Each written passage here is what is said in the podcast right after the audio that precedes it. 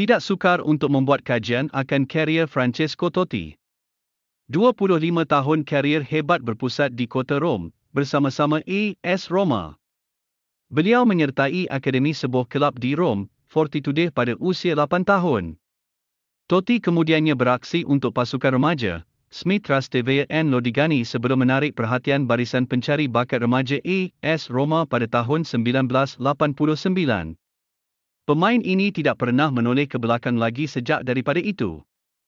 Keunikan utama pemain ini adalah kemampuan beliau beraksi di mana-mana posisi serangan di belakang penyerang utama. Peranan ini menjadikan beliau sebagai trekuartista terbaik pernah dunia bola sepak saksikan kebolehan visi luar biasa, disertai kelebihan fizikal dan mental membuat beliau menjadi pemain tersohor Roma. Dari trekuartista kepada false 9. Musim 2004-2005 adalah musim yang mengecewakan buat Totti dan AS Roma. Beberapa pemain utama mulai meninggalkan kelab Rom berkenaan, tetapi Totti tetap kekal di Stadio Olimpico. Kehadiran Luciano Spalletti sebagai pengurus baharu kelab, sekali lagi mengubah formasi utama pasukan kepada 4-2-3-1. Kali ini Totti diberikan peranan lebih ofensif, bermain seperti seorang penyerang tunggal.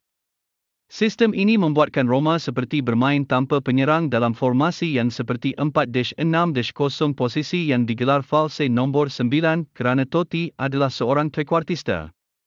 Beliau bukan nombor 9 sejati. Trekuartista adalah merujuk kepada posisi di belakang penyerang ataupun di garisan 3 per 4 zon serangan terakhir di dalam padang. Ia adalah bakal pemain tengah serangan ataupun universalnya attacking midfielder. Namun kedudukan dan sifat trekuartista lebih berada di garisan atas serta lebih lincah. Dari skim kosa kata false nombor 9 ataupun 9 jadian serta trekuartista menjadi bualan di seluruh dunia kerana kemampuan pemain ini bermain sebagai penjaring gol dalam sistem serangan yang terapung, flushing. Perlawanan terakhir Perlawanan terakhir Totti ialah ketika Roma merekodkan kemenangan dramatik 3-2 ke atas Genoa, 3 tahun yang lalu. Pemain penyerang itu diberikan lilitan kapten pasukan oleh Daniele De Rossi selepas dimasukkan pada babak kedua perlawanan.